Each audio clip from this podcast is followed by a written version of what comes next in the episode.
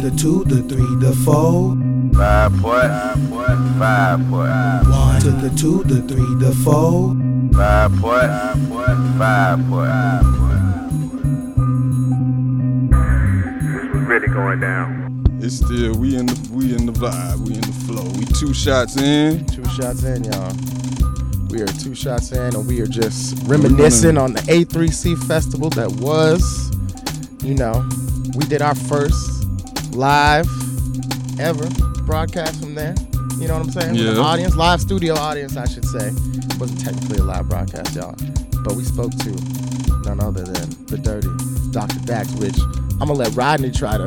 How do we? What do we give his title? The the the, the You- plug within the within the within the collective. The uh, Man, you can do that better than the, me, en- the man. energy, the essence, the Well, it party off- monster. it started off by accident, right? Yeah, exactly. I mean, he was friends. He, you know, he became friends with, with, with Gipp, and he came to Atlanta because he was obsessed with the graffiti that he saw Ray Murray do. Um, so after a while, you know, he kind of ran into these guys at an early age, his teens, and um, you know, just like them, they were just a bunch. He was just a young, creative kid from uh, a little. Little outside the tracks, other side of the tracks, I guess you say. And, Right, uh, right. Thought of himself as an oddball, and he met another group of oddballs that helped shape the culture of Atlanta. But uh, his his I guess his role within the collective has always been up for, I guess, debate or mis- it's a mystery to a lot of people. I would say artistic direction. Yeah, he's, a- helped out with a couple of music That's what videos. we were able to find out exactly. He's a Um, muralist. Right, right. You know? right, right. And uh, yeah, that like, Well known artist today. exactly, Yeah. exactly. And so he, you know, we caught up with him at A3C where he told us some of the backstories before he went legit, as he said it. You know, he actually did use the term "I'm legit now," whatever that means. You're gonna have to listen to it and find out. But definitely was a blast for us. I mean, you two got to spend a lot more time at A3C. I only was there. I was really only there for That day. for our panel. What Oh, else did you guys check out? Oh man, well, I mean, the theme of this year was 1996, and so Mm-hmm. like a major highlight of the festival was um, like this entire day of acts that became big in that year, which was a watershed year for hip hop in the sense that it sort of migrated outside of New York, and all of a sudden you started seeing cultural contributions from like all these other different regions. You started seeing like people from the South, Mm-hmm. Bun B. You, to obviously like Outkast. Um, Bone Thugs-n-Harmony was like a major he- headliner this year, um, and then obviously Too Short represented for the West Coast. Um, so I tried to see like as much of that as possible. There was definitely like a lot of great interviews. Um, there were some really great performances and stuff like that. So I mean that was cool. Yeah, I'm the panel dude. I mean, last year when I went to A3C, I didn't see not one live performance. I just went straight panels. Yeah. And I actually did make some live performances this year. I caught Too Short. I caught the ATLiens 20th anniversary Outkast sophomore album. It was a tribute show, so they had a whole bunch of different artists do the whole album in order. Oh yeah, shout out to my Mr. boys Goyard. I think they did. I think they, did ATLiens. They did. Mr. DJ was on the decks, um, and and so yeah, that was cool. But man, I. I was really into the panels. I got to see Master. It was cool watching Master P speak. Um, you know, like basically what two weeks after Solange's album drops, Right, and right. he's like the talk of the of the album Right, in right. terms of those interludes. Piracy. You know what I mean? And it's it's cool that he also he all of a sudden has this whole new expanded fan base now of people who probably never gave two fucks about Master Nope. P. You know, but now hearing his story and his entrepreneurial rise, it's all of a sudden got a whole new dimension for him. So man, he told his story. It was great. Um, and and shout out to um, the cats at Day One Radio, Brandon Peters and Maurice Garland, our Atlanta homeboys and, and, and colleagues in this hip hop thing. They interviewed um, they interviewed Master P. Brandon interview, interviewed Too Too Short. Short. Too short. Yeah, I missed that because I had a panel going on at the same time. It was so great. Man, I want I want to see that so bad. I hope I hope they, they release a full video on that at one point. But um, yeah, A3C was tight, man. It was it was it was it was it's always good. I and like I say, and they really expanded the panel so much that I, I really enjoy that part. Bam. Well, ladies and gentlemen, if you missed A3C, you can still get a piece of it if you listen to our discussion with Dr. Dax with the Five Points Podcast. Five points, five points. Let's roll. You ready to roll? Yeah, I mean, How y'all doing out here though?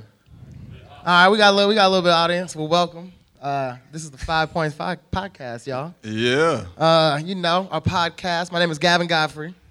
To my left, skipping over our guest first, is Christina Lee, and to my left is Rodney Carmichael. you know they say the jewel of the Nile. That dude is the jewel of the hooch. He is a legend in Atlanta.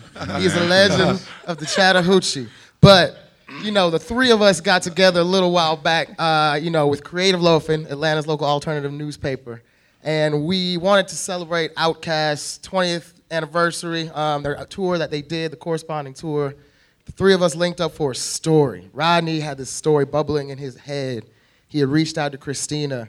The three of us did a story that wasn't so much about Outkast, but it was about Atlanta culture, music, art, why you know Outkast was so influential, Dungeon Family, all that. Long story short, that guy sat on the floor right in front of you, Clay Bolton, our producer, said, "Why don't you guys turn this awesome story that, by the way, was rated by the Atlanta Press Club as one of the 10 best stories in Atlanta the last 50 years?" Um, true Well, story. damn. True story. They gave me a little keychain to prove it. Um, but anyway, Clay put us together. We have this podcast now. We are here. A3C invited us to come out, spend some time with you guys. Obviously, A- A3C is spending a lot of time talking about 1996, big year for Atlanta. And, you know, one thing that was always prevalent in Atlanta from early 90s, late 80s to now has been the Dungeon family. And one person we wanted to have with us from DF is Dr. Dax here with us. Um, he's one guy you've probably seen everywhere. You've probably seen his art. You probably know his influence, but never knew the man behind all of it. So we wanted to bring him here to talk about Atlanta, 1996, all things in between. It's going to be great. How's it going, everybody? All right. Hey, yeah, give it up. I am. Dr. Dax, and this is A3C, the beginnings. What does A3C stand for? Do you know? All three coasts, man. All three coasts. That's Yeah. right. Back in the day, we used to go. This one being the most important, of course. Oh yeah, but of course, South Coast. I mean, so tell us how you how you got here, man. Because you know, a long time ago, you and I hung out at Bim's Liquor Store. It's a liquor store on West on West Side, and we were throwing rocks at trains that you, as a graffiti artist, had tagged. And you know, you were telling me how you first got to Atlanta in 1985. Yeah, I came here to visit in '84 to visit my father and my brother, Okay. and then, uh, man, I had, had such an impact on me that I, I kind of like used my magnetic force to get here. My father wasn't so welcoming, of me moving here, so uh, when I went back to Florida, some shit went down with my mom and my stepdad, and there was no choice but for my dad to take me here, and I was so excited, and I showed up, and uh, that was where all the things began. 1985. So uh, once I got here, I started seeing graffiti. In '84, I started seeing the graffiti, which ended up being Ray Murray of Organized Noize, but that having the biggest impact on me from then till now. Okay. And what were your first impressions of just Atlanta when you got here? Well, for me, I lived in the swamps of Florida, and um, that's pretty much all I knew, other than going to Cleveland, Ohio, to go visit my grandma every summer, and that was kind of like Gotham City.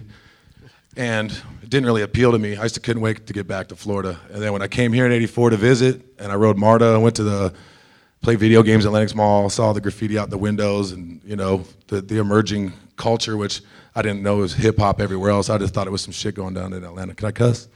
Okay, well, some shit going down in Atlanta, and uh, you know that shit just lit me up, and uh, you know, so once I moved here, even style became important. You know, shoes and clothes and music of all sorts, and uh, there was also still a, you know, strong, strong separatist thing going on. I think a lot of black people and white people here tolerate each other, but uh, I you know I ended up going to Atlanta public schools and falling right into place with uh, the black community and also the white community. So I always kind of kind of had this whole world here as my own, and Atlanta was just an exciting place. It was a city. It was like a town that was becoming a city, but it wasn't Gotham. Right. It wasn't like rundown warehouses and like you know coal miners and shit.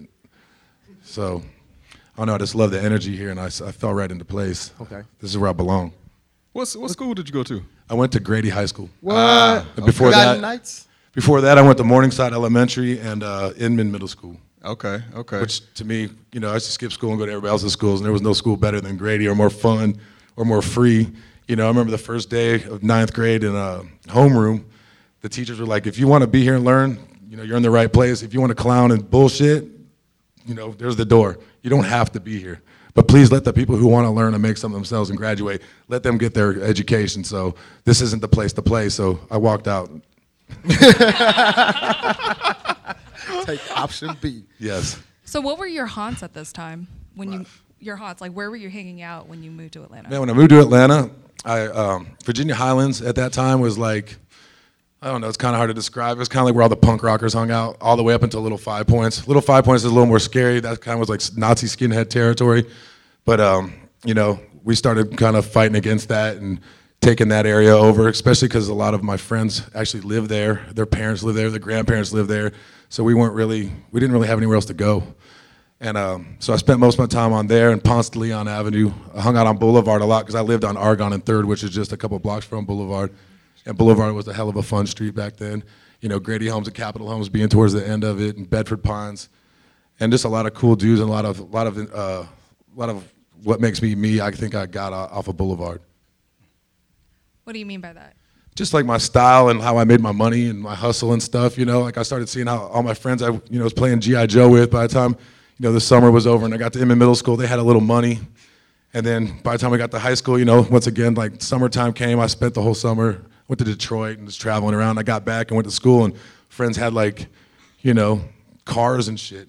So I was like, man, what's going on? I got to get involved. And they were like, well, you can't do what we do here this is our shit, but you can go over there and take little five points over. So I started hustling, which wasn't all nightmares. There was a lot of night, nightmare stories, but uh, for the most part, you know, it gave me my life and gave me a lot of time and opportunity and money and cars and clothes, shit that makes you cool in Atlanta.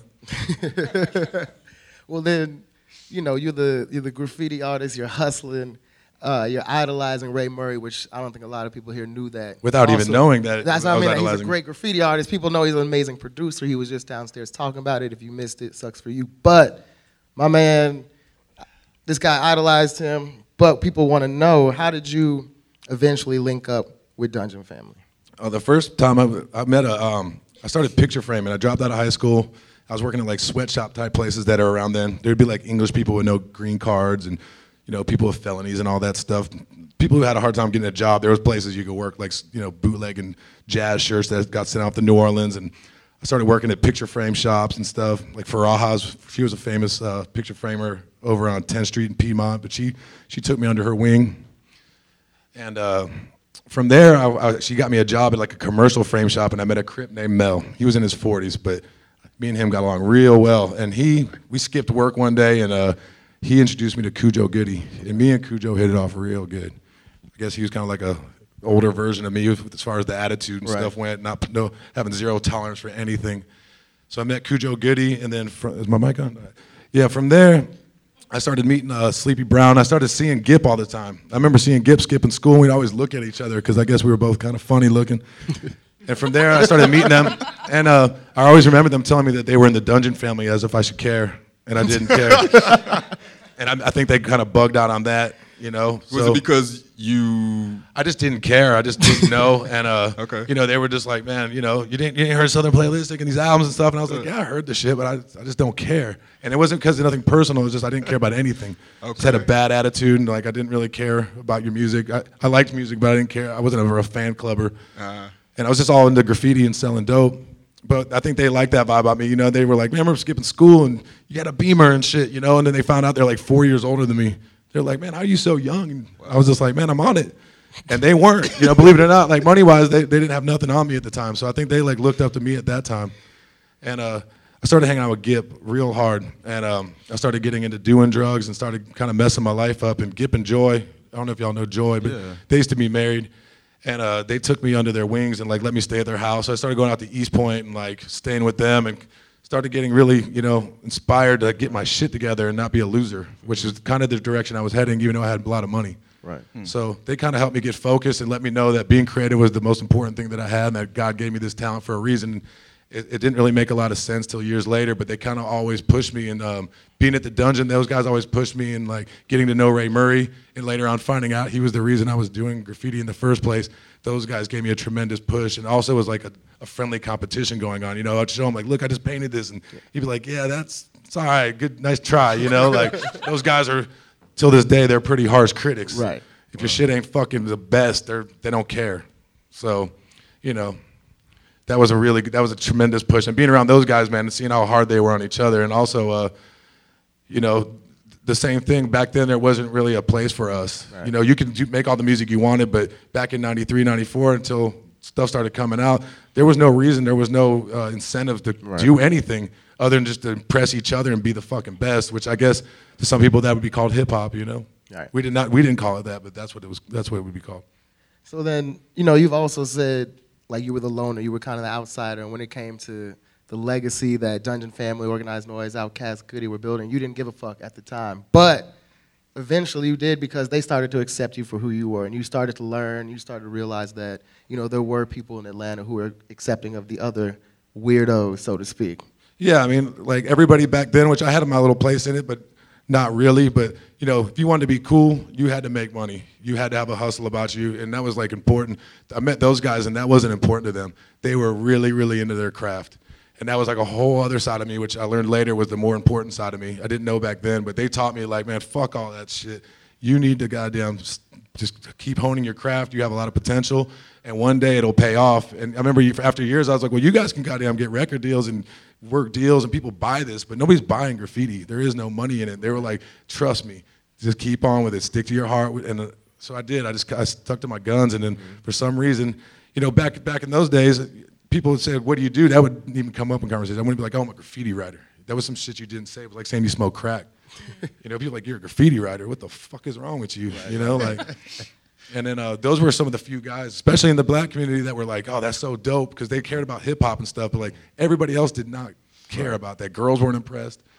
So, you know, later on, and also style wise, we I never liked dressing like everybody else. Which in Atlanta, which we used to call everybody spoons. You know, everybody's wear the same exact shit, trends, styles, and change. Everybody just like a spoon that fit together. Especially at school. And then I'd run into these guys, and like they didn't care about all that, but we still had a lot of style and a lot of swagger.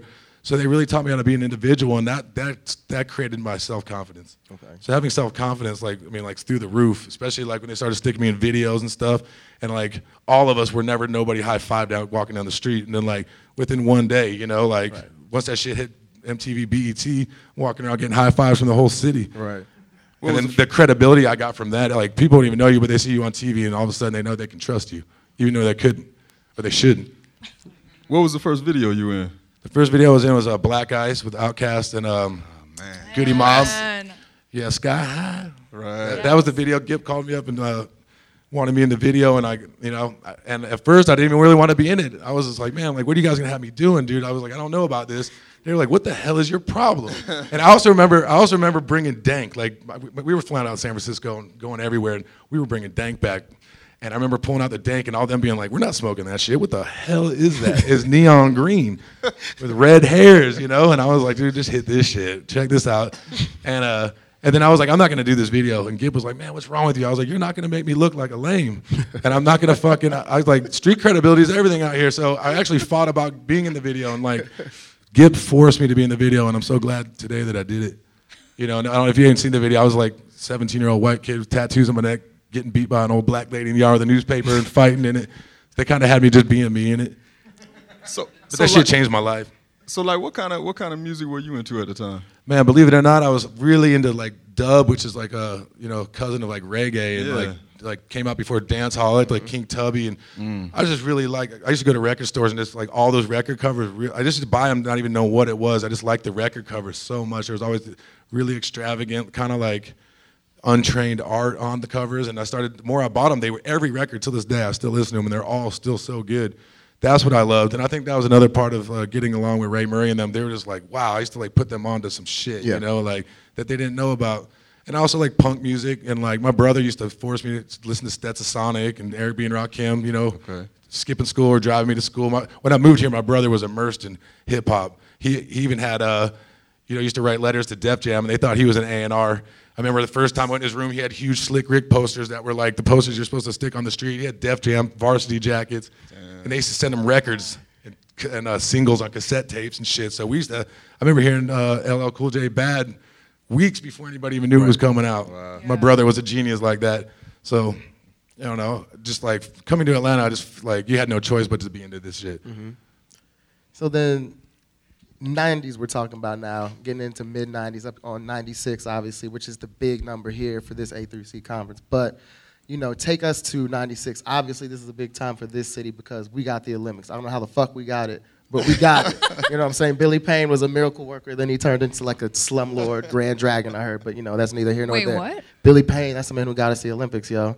Crazy. He pulled a coup and then he just yeah he went crazy. But anyway, we got that shit. He opened the door for private investors to rape our city. There you Oh, go. damn, Let's start that's right the there. Best I heard, that's the best encapsulation. I, have I always, heard. I always tell people I didn't fucking ruin this city, and the drug dealers didn't either, man. The Olympics did. Wow. Let's, let's, let's, let's, let's get on that. Well, so let's get on that, We get, we get the big announcement. We can fist fight about it. There's Izzy, the weird ass mascot. But ta- yeah, take us through that because you were you're part of an entire scene that probably wasn't Well, I'll, I'll bring it in to the Olympic 96. but I'll start off. I'll start off in 1990 before we go to 96 because that was the year I heard that the Olympics was going to be here. They were already talking about it way back then. That's not some shit that you know a month later they're like, oh, it's 96. We should have the Olympics here. Let's just put it here. That in 1990, that's what started. I think that guy you're talking about and his family, they led the way for like getting the Olympics here, thinking this would be a great thing, as if the city needed to change or something. And like back then, there was more projects, and you could fucking believe in this area. And and it was always a you know, there's always like the white people were very scared of it all. And I was like, what is everybody scared of? There was like a fear, you know. And, and when I first moved here to go back to the 80s, you know, people were talking about Wayne Williams and stuff. So there was always like, you know, like the, the fact that there was like a real live boogeyman, at least for the black guys that knew. Gipp and those guys were always talking about that shit and always had like, I mean, they looked over their shoulders as, they, as if they were from the Bronx or something, you know, like graffiti writers like Jazz, you know, some of the guys who were older than me they were they were alive and, and, and around and very aware of the Wayne Williams thing, and I think that set the tone for you know racial tensions in the city. Mm. But moved back up to 1990, they decided to put the Olympics here. In '93, it was it was put here. I think there was even a parade about it, Okay. if I remember. And I remember skipping school and going to that, and I started noticing the cranes coming and everything getting knocked down. Like Pershing Point was already knocked down, and like all the places where uh, the flavor was. Not even just I'm not going to talk just about projects, but even like cabbage towns and you know low poverty places where white people live, black people were you know I don't know why, but that's where all the flavor and all the all the shit worth mention of our city comes from. Started knocking these places down like it wasn't nothing, you know. So and I travel a lot, Right. so going up to 96, they decided to put the Olympics here, and I started I started a war with them. I started trashing all the cranes and smashing windows out and peeing in them and you know doing graffiti all over them. I got pictures of it all. Wait, what do you mean by trashing the cranes? I would just I would just kick them in, try to start them, you know, fucking kick the joysticks off, just spray paint all in them, spray paint all the damn gauges.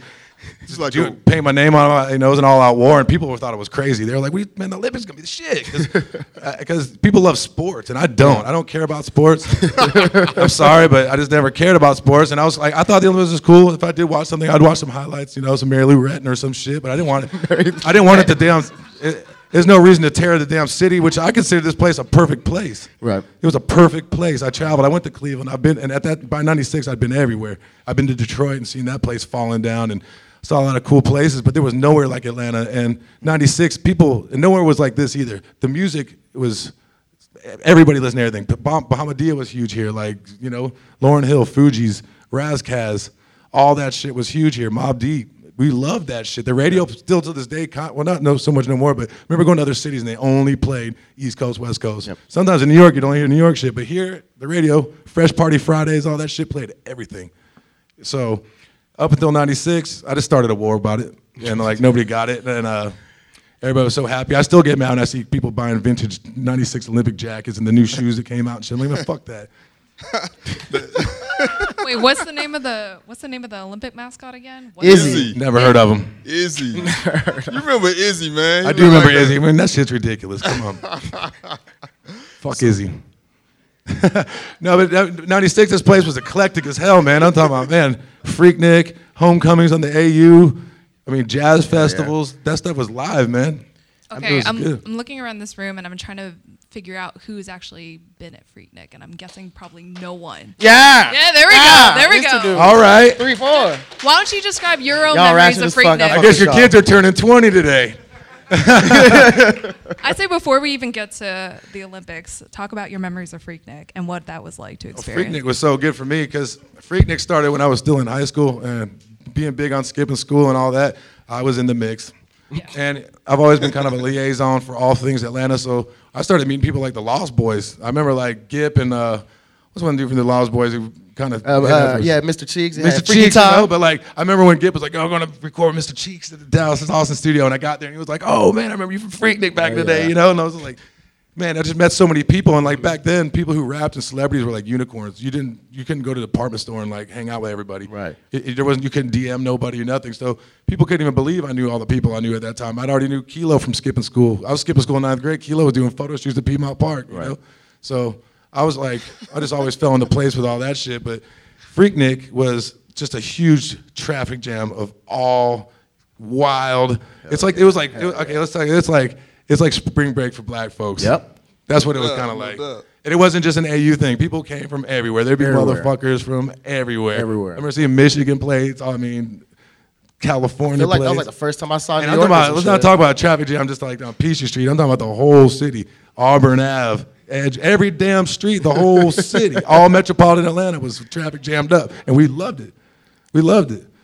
And then like the police were tolerant of it for a while. Right. And then at some point or another, they just, I don't know, I think, was it 97 or something? They were just like, Oh, there you go. The Olympics once again. Fucking Olympics strikes again. again. Izzy was scared. Put that on the record. The The Olympics was Olympics scared. killed Freaknik. Izzy, fuck that shit up again. Yeah, and I remember people leaving town. White people used to leave town like, "Oh, we're leaving town that week." I'm like, "Why?" They're like, "Man, all these, all these black motherfuckers are gonna come in and fuck shit up." I was like, "Good, let's get with it," Let's get with it. you know. And then I was like, and I was like, "What are you scared of?" And they're like, "Man, that's not a good time be. You get robbed." I was like, "These motherfuckers driving nicer cars than all of us, and they're 18 years old in college and shit, got rims and shit. Right. They don't want your fucking shit, man." I was like, hey, "People, they're coming to have fun and get laid, and, and, and uh, camcorder each other, you know." Get involved. I miss Freaknik, man. I mean, of course, it's like anything else. It got too big for Right. itself, you know. Because I remember one time I was like, "This is ridiculous. It's Monday morning and it's still fucking traffic." Like, I mean, you know, people wouldn't leave, and some people never left. Literally, there's Right. people who are still here from Freaknik. That's a fact. On the side of the road. The hangover still. On the side of the road, still peeing on everything.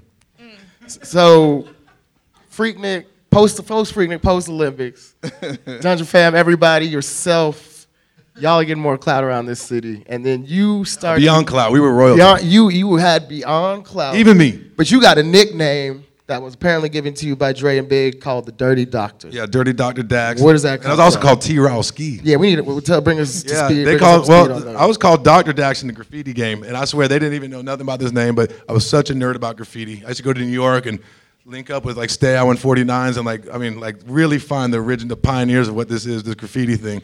And um, I came back with so much knowledge, and nobody really cared to hear it, but except for other writers.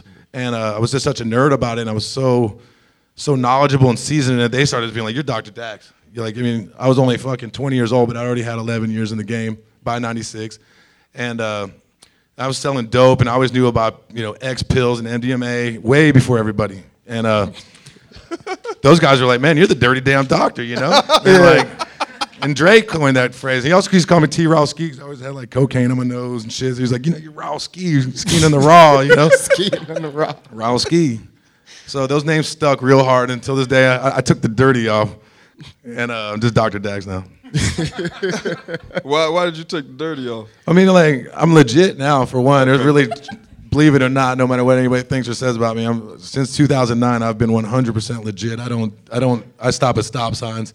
My you know, I've been in so much trouble and indictments. Even till this day, I have a nolle pros, which means in Latin, not prosecuted. So if I get if I get caught smoking the joint we all have to hear, they might damn re-indict me on trafficking and manufacturing, all sorts of shit. You know, so I just started being cool, man. That was it. Daniel Kane, which you know Daniel Kane, his son, he told me he's like, man, I could do no more magic for you. Like it's over. Just stop. You know, it's like a repeat of. It's like uh, everything's not on record, but like when you go to court, even when I got arrested in Miami, they're just like reading off all my charges, Oh, which man. I've been expunged, dropped, nolle pros, and I was like, man, all that stuff's been dropped, nolle pros. He's like, unfortunately, today, Mr. Dax Redneck, your past is coming back to haunt you. I was like, what past? It's all. Right. He's like, it's still here in the court records. You no bail. You know, and it's like, oh man, so it was time to quit, and I'm glad I did because I, you know, I have a flourishing art career now, which was always sitting right there, and I knew it, but I enjoyed selling dope and fucking around more than that. But now that I, you know, I just turned 40 too, so I'm glad that as I turned 40, that you know, selling dope when you're 18 is cute, but you know, selling dope when you're 40 is fucking lame. True. Take that lesson fucking to heart, kids. But I never wasted my time. You know, all my friends, you know, I bought cars and hung out at Gentlemen's Club like everybody else, but that's not all I did. I made sure to travel and I made sure to hone my craft, and that was a direct effect of you know the Dungeon family for sure, mostly being Ray Murray. And I know everybody in the Dungeon family always goes to Ray Murray, but I mean he truly is our like our god. Well, Yoda. let, let's let's talk about Ray Murray for a minute, because you you you said you met him all the way back as far as as early as like what eighty four. No, no, no, no. I I saw his graffiti, the You saw Five his- Kings. okay. Didn't know who did this stuff. It was like I was nine years old when I moved here. I was eight when I first saw this stuff. So it's, I would compare, you know, my frame of mind being an eight year old, how kids read comic books and like kind of believe there's a superhero or the potential for that, and like riding Marta and looking out a window and seeing these rooftops of extravagant spray paint can characters and the Five Kings and and Ray Murray's name was Raz 69 and there was a guy named Fly and Smash and and like riding the train lines and going far all the way up to you know th- back then I think like College Park Station was the end of the line or actually I think West End was the end of the line back in the Damn. 80s but going up, up to there all the way from Lindbergh and you know east and west you know how Marta runs and seeing this graffiti and not being able to touch it I used to just seriously skip school and ride back and forth just to keep looking at it and then I started taking pictures of it mm-hmm.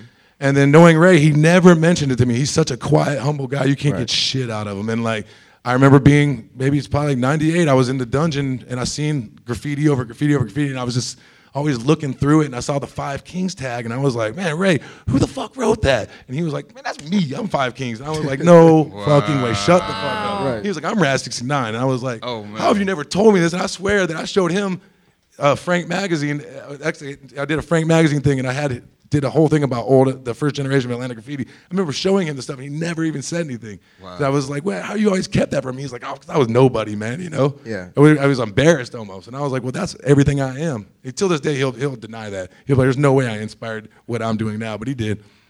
Okay, and so as And thank know- God he quit doing graffiti because I don't think Outkast would have been a thing. He'd be sitting here with me that's what I was gonna ask. I was say, talking about this shit. what do you? How do you feel like? Where would you have been without making those connections with those dudes? Man, I would definitely. I, I don't even know where. I, would, I think I would just be selling dope still and trying to pay my lawyer. I swear to God, I, I just, I just, I probably wouldn't be doing. I'd probably be like, okay, I'll tell you who I'd be like. I'd be just like a lot of other guys I grew up with, who were writing graffiti, and stopped probably by like 95, 96, and now the graffiti's like hitting hard. Right. They're like, oh, I used to write back then too, man. I was Dax's partner, man, and they want all their credit and they want all the acknowledgement. I'm like, you quit 20 years ago. You're nobody. You're irrelevant. So I never stopped, and um, that came from them guys. And if I didn't know them, I probably would have just quit graffiti, and I'd probably be regretting it real bad right now. That's where I'd be. Can you remember the first time you heard the term ATLian? First time I heard the term ATLian. Yeah. Do you even have any insight as to how that term was even created? Man, you know what? That's a really good question, and I can't even say that I know. But the first time I heard that term was right before the album dropped, and when the promotions were going on, and we all thought that was so sick. Mm-hmm. And Atlanta at that time, that was the there wasn't a lot of Atlanta pride. People wore New York hats and shit at that time. Some people wore LA hats, and uh, you know, a very few people. Actually, back then, only like nerdy white people from the suburbs wore Atlanta gear until those guys. And the Atlanta pride, I think, was started up kind of then, and I had it all the way. I remember people used to wish they were from New York. People wish they were from everywhere, and I was like, I'm glad I'm sitting right here. Right. This is where it's at. And then the pride started right then. Those guys were, you know, just in videos wearing Atlanta gear. That became a whole fashion trend, and the pride began then.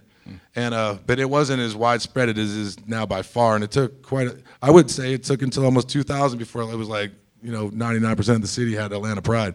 But it felt like you were a part of something that was really fresh and new and big. And like those guys used to even bug on me for taking pictures and filming all the time. I was always just filming it, just from graffiti. I was always documenting.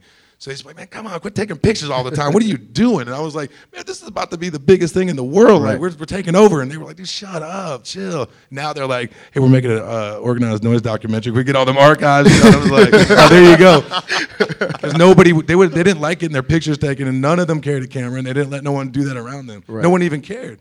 So what was it that you were documenting, and what was it about that that you Man, found so Big Boy, me and Big Boy are real good friends, and like, for I, I consider myself, I was like his henchman for years, you know, and um, just my because I was always traveling. Even before them, I was traveling. So when I got to go to um, when I got to go on tours with them, I always had connections in every city with graffiti writers, every single around the world too. Even if I didn't have a personal connection, I could make a phone call and I could, you know, I'd be like, yo, I need some weed in Japan when we get there. Have it waiting, you know. So I could make calls like that. And going on tour with them, I was doing graffiti in every city. This is how I was able to, with you know, the term all city in graffiti means in the subway days means you did the other, every side of every train on every line on every borough, and it transferred into every other city. Being in Atlanta meant that I had my name written on every side of every train line in every neighborhood in Atlanta. So I was all city, and I was like, man, I want to go all world. So X fares. Uh, AirTran used to have X fares, but if you if you were younger than 21, you could fly for 21 dollars.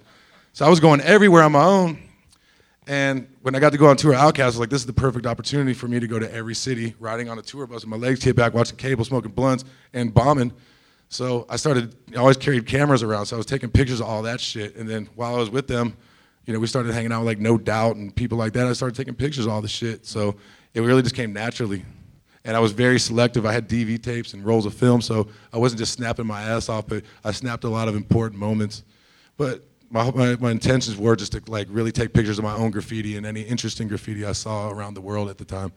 So this is the Stankonia tour that you're talking about. Stankonia tour, being the almighty tour, like the like Outkast becoming household names in the Philippines What, shit around what, then, what you know? was it like, man? You gotta give us, give, paint us a picture, the, the, the backstory of, of of these tours with Outkast as they're becoming, you know, what what they would become known as, which is the biggest rap group. Biggest selling rap duo of all time? Yeah, Ever.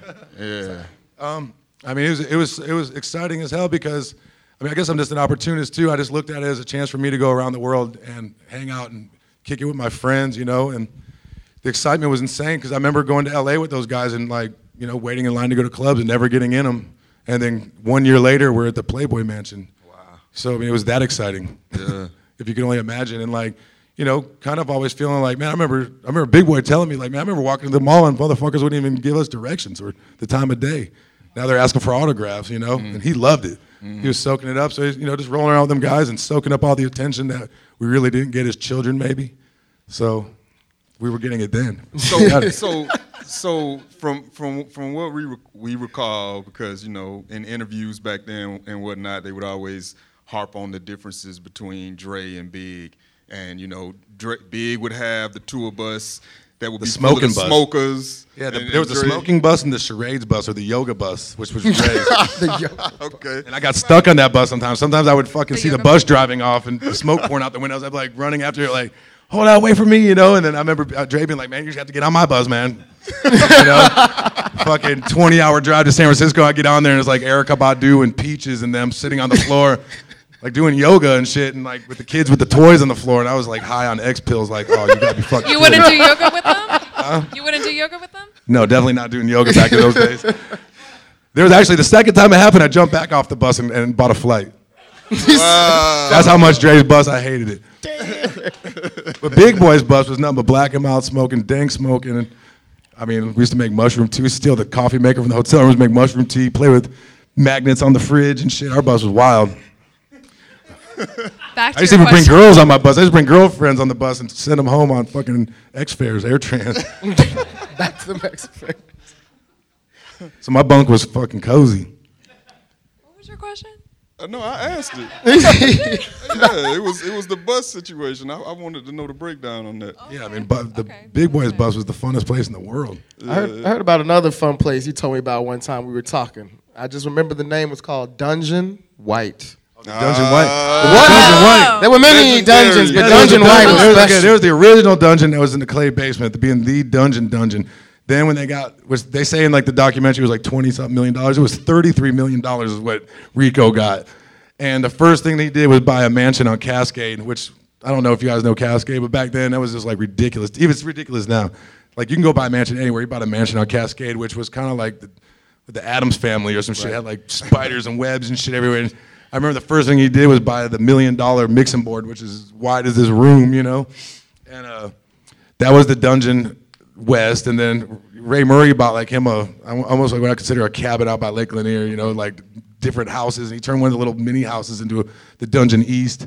And then at that time, Bubba Sparxxx came around and he got him started making a lot of money, as y'all know. And he bought a house and we built a studio in it on the north side, and that became the Dungeon White, which Sleepy ended up even moving in there. You know, Right. people like Yola, when Yola was 15 years old, he used to be staying there. We'd babysit him with G Rock and all them. Like a lot of meat, uh, Meathead being future Right. used to come stay over there and talking about not do nothing but listen and look Wow. and learn. He was studying, huh? So the Dungeon White was a real thing. Uh, plus Sleepy.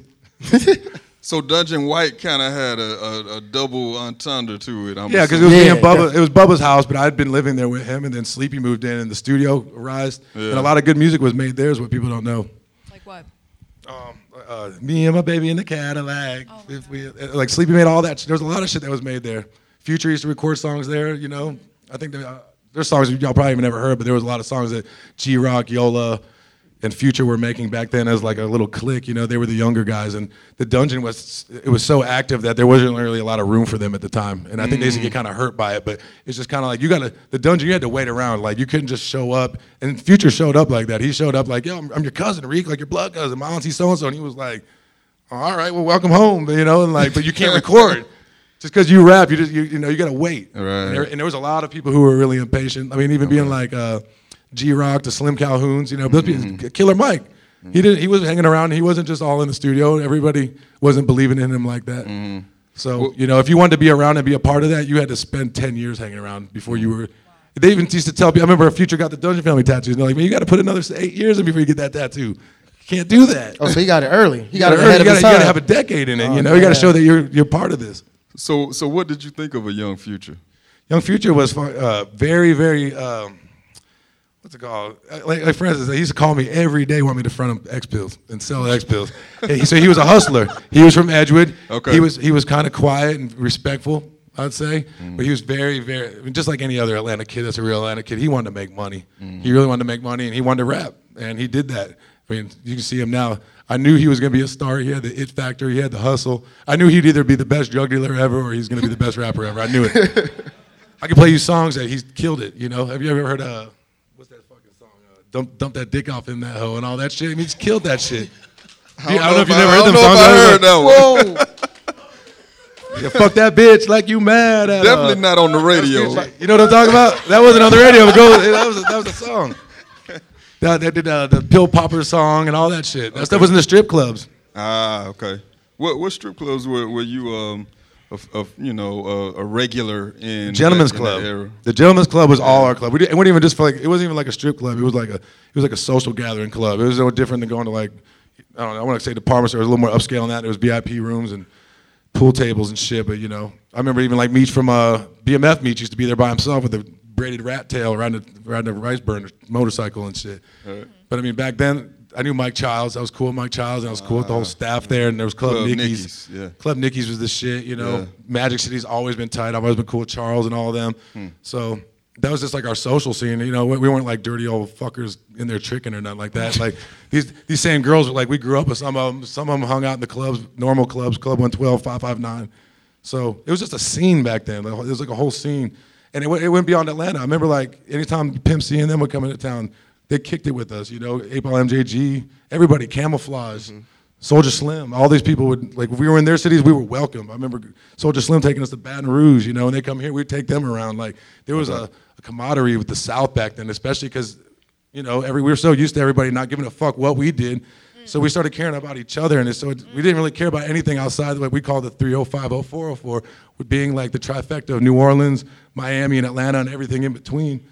So we cared about ourselves, and like that's when started. I think we started fucking people up because we just be like, we're over here loving each other, supporting each other, and still playing Nas on the radio. But th- we're important to ourselves, so like that became power. Yeah. So when Outkast was coming up with the term ATLiens, like what did that mean to you at first, and how did that resonate with you? I mean, I think I don't know about y'all, but I mean, it, it just made total sense. Like, man, we're fucking, we're from outer space. We're fucking out of here. We're weird, but we we run shit. You know, we're, we, we we mesmerize the world. Atlanta being the damn, I mean, not so much now, but Atlanta was like the center of the southern universe, and it's the, it is the capital of the South, and it's also used to be Terminus City, which was where all the train lines till this day, really, but you know, for a hundred years, this connected. Uh, the South to the rest of the world, the East and the West, like literally, like the bloodlines of our of North America, and Canada and Mexico. So, 20 years ago to now, what's the biggest change you see in Atlanta? What's the biggest thing that kind of sticks out to you when you see this city now? Strip malls, Yeah. PetSmart, Target, Chipotle. Back then, it was like you know Chantrell's, fucking Q Time, and All right. shit mm-hmm. like Soul that. food You know, restaurants. Yeah, I mean, like, I mean, I, I was just in New Orleans recently, man, and it just bummed me out about Atlanta 'cause I was like, I don't care if you want to eat McDonald's. There's no McDonald's around. You're gonna eat a po' boy, Mm. and like, you, want to go to a hardware store. You're gonna go to some other. It's not even Ace Hardware. It's some motherfucker's name hardware store. Like, even like a print shop. You're not going to Kinkos. Like, Right. I mean, like New Orleans. Louisville, Kentucky, man, like that, like Cincinnati. I don't know. I haven't been there in a long time, but I know, like right now, Louisville, and New Orleans, there, there is not all this fucking like huge corporate takeover. Mm. There might be one McDonald's in New Orleans, mm. and Atlanta used to be that. And I don't know how people just let that go and let like accepted this. I remember Walmart wasn't here, and now there's a Walmart here. How did that happen? Freedom Parkway, everybody banned that. They started even building it, and everybody went against it. It used to be an abandoned Freedom Parkway. and We used to beat people up and sell dope and jump dirt jumps and built a skateboard ramp. Hell it was yeah. just like a, it was like the Lost Boys movie, like with the vampires back there. You know, Right, Like, right, yeah. right. And it was just like areas like that, you know, and like now there's a Freedom Parkway. They tore all them houses down, you know. Mm-hmm. It's just insane. Like anything goes here, and money, you know, money. People started investing, and then once those people owned everything, then they started deciding what would happen here without hmm. loving the integrity of it. Like you're seeing North Shore, where they're like, "Oh, these are the best waves in the world," and people start wanting to come, and they're like, "We should let pay, let charge people to surf here," and stuff. And be like, "No, hmm. this is ours, man. We've been surfing here for thousands of years." And Atlanta's like that to me too. This is like the like North Shore to Hawaii. Atlanta was to like you know it's to the world, but to the south, and everybody was saw it and they wanted it and they got it. Mm. So here we are with a lack of flavor. I mean, there's no, there's nothing left. I would, I just, I, I was just on Ponce Leon the other day taking some people around for photography, and like the Clermont Hotel's just closed down. There's thing, there's like a, a fence around it. There's no, there's no interesting characters. There's no, no there's nothing. It's just, an, it's just like everywhere else, and it's that's terrible. You know that people came here to party till the sun came up and like Right. see Freaknik, see cars, car. cu- If, if if you look on Saturday night, there's not even nobody with cars anymore. There's no rims. There's no car culture. The culture is like dying. We have these things that go on like A3C, thank God, and people come here, but like mm-hmm. nobody's just coming here on average to Atlanta just to see all things that are Atlanta because those things aren't here anymore. Wow. That's deep, man. That's like moment of silence time. Yeah, not to be too negative, but Nah, that's- it's real. Nah, it's, it's real. real. Yeah. It's real. They're here to see the goddamn streetcar and fucking CNN. Sorry. yeah. Okay. But yeah, I mean, do you feel like beyond just like the, the demographics and the geography here creatively, do you still feel like that energy, that acceptance of, you know, the artists um, who were a little out there is still here in Atlanta when it was when you got here, or is it? I mean, yeah, that's something too? that's still here. I mean, I think music, the music scene is so strong. I mean, like, who would ever know that this shit would? Just, I mean, it's stronger than ever. Mm-hmm. It was not a phase. It's still here. It's still so important, man. And, and it's not even like people coming here and doing this shit. It's people from here. Right. And that's like that's still there. But I wonder how long that's gonna last. Sometimes, like, I wonder because it's fizzled in. I mean, imagine like how many people came out Bowen Homes, Shawty Lo, T.I., Kilo, Dre. Right. Everybody came out of there and like you're not gonna see that ever again. The most important people came from some of these places, and I'll it's weird to say, but I mean, like something about those places, if something that was in the water were making these people, something Yeah. happened, and that shit was happening generation after generation. And that's not gonna no more. They knocked it down. A lot of places like that, Techwood, man, there's like a lot of people, a lot of lot of influential shit, and like most important thing of the 20th and 21st century, you know, or whatever. Was it 19th and 20th century, whatever the most important shit ever in the world, man. Like when they talk about the turn of the century, they're gonna talk about what was happening here culturally. Mm-hmm. So that's I think that's not gonna. Well, I hope it lasts, but it, you know I wouldn't be surprised if it just disappeared. And you know I really was just looking forward to what else came out of these particular places, and that breaks my heart. Did you used to hang out in uh, in the projects much? Yeah, I did hang out in the projects, and uh, I thrived in the projects. Capital Homes and Grady Homes were my favorite. Okay. But I hung out at Carver Homes. I hung out in, um, you know, Techwood, the Horseshoe. I mean, Bedford Pines. All those places were fun as hell. I mean, on Sunday they didn't sell liquor in Atlanta, so if you wanted Right. liquor, you had to go down there to the bootlegs, Bootleg, which were yeah. usually somewhere in the projects or near them. Yeah. And I was just willing to spend money. Yeah. So they love me.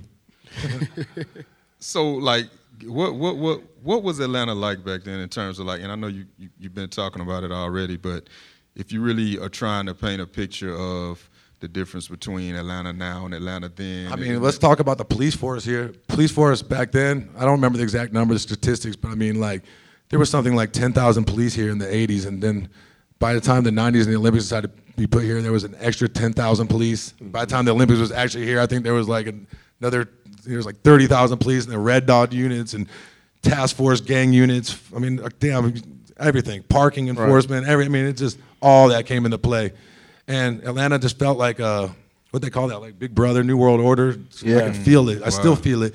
There used to be a time where you didn't fuck around because we'd beat your ass, and no one was ever going to come help you, Wow. and that's not the case now. And it felt like you know, we felt like we we regulated our own law here. It felt like we were the government. And I feel like we held it down pretty good too. Atlanta never had a terrible reputation for gangs and, and that much mm. violence, you know. right? I mean, there's like any other city we had violence, but I don't think Atlanta wasn't looked at like a murder capital of the world, like New Orleans or DC or something. Mm-hmm. So I feel like we, I feel like it was just a good place. There was nothing wrong. Like if, if it ain't broke, why fix it? Mm-hmm. And you know, so I mean, like Atlanta was the perfect place, and I don't know why everybody strives so much to clear out all this shit and make it such a like a suburb. I call it the Yep. urban. It's a town that became a city that became a suburb. Is- man, that's so good. Yeah. So I don't want to live in the suburbs. That's why I live here. I don't- Right. I, I don't want to live in Gwinnett, you know. So I don't. I never lived there, and I never wanted to. But now I feel like Gwinnett's more urban than right here. So where do you live now? Right now, I live on the west side, right over by what they call the bench, which is what they call Howell Station or Knight Park. I got you. And then that's a railroad neighborhood. The house I live in was actually the, the owner of the railroad over there back in the turn of the century. Mm-hmm. I live in his house. I have a well in my basement. I can walk to the train tracks. I look at them every day. I hang out with people who've been in the neighborhood 70, 80 years, some of them. So they're still, you know, that's all even getting like those people are getting kicked out now. They're getting like, you know, some of these people have a lot of shit in their yard, and too many people live in their house, and like they're getting ticketed and fined and stuff for doing what they've been doing in the neighborhood the whole time. Now you got like white lesbians there getting mad about it. No offense to white lesbians or white people, but you know they're getting mad about the shit, and it's like, well, why'd you move here? The- you saw you drove around this neighborhood when you decided to buy that right, house. right. Well, well, now why are you mad? I moved into that neighborhood for those things. I want to see a forklift in your yard. I want to eat pig's feet. You know what I'm saying? Like Gentrification, man. gentrification, man, it's bullshit. Yeah. So I'm gonna sit here and continue to fucking scare everybody off. You know, fuck you. Get out of here. I love it. You can't make me leave. You know. I mean, the only reason I'm gonna leave is if you kick everybody out of here. I'm gonna go follow them. I moved here for the people, not the fucking, not your house or your fucking whatever your vanilla condo, the parking deck, Don't. coffee shop. I want to make coffee. Well, I'm I'm I'm thinking maybe we got a little bit of time left. Should we open it up for questions? Or Yeah. What y'all want to do? questions? I'll pass it on. We're gonna hand the mic off to some people in the audience and let them holler at Doc. Uh-oh. Dr. Dax. What's going on, man? What's going on? Um, first off, I want to say that I think it's bogus as hell that you say or, like Gwinnett is urban now, because like coming Oh, from it's not urban. I was, I was just you saying that- it's more urban, but It seems like it. There's there's Mexican gang banging going on. I see the writing on the wall. like I've been living there for ten years. Before I moved out there, I was living in New York. So the transition and to see people trying to make it that it was like, guys, you got something kind of good here compared to what it's really like. So like I kind of like I didn't say I looked down upon it, but it was just like, damn, like I wish it, people had that mindset. But at the same time, I couldn't judge people for that. But when I come to Atlanta now, it's like I see that and I see the history that you talk about is being lost, and it reminds me of New York because Harlem isn't Harlem. the architect, yeah. I mean, the Lower East Side ain't the Lower East Side. Exactly. So it's like, you know, how do you feel like, you know, eh, as it pertains to Atlanta, how do you feel we should move forward? I mean, me personally, I feel like I feel like moving to Augusta because it still feels like what Atlanta felt like when I moved here in '85.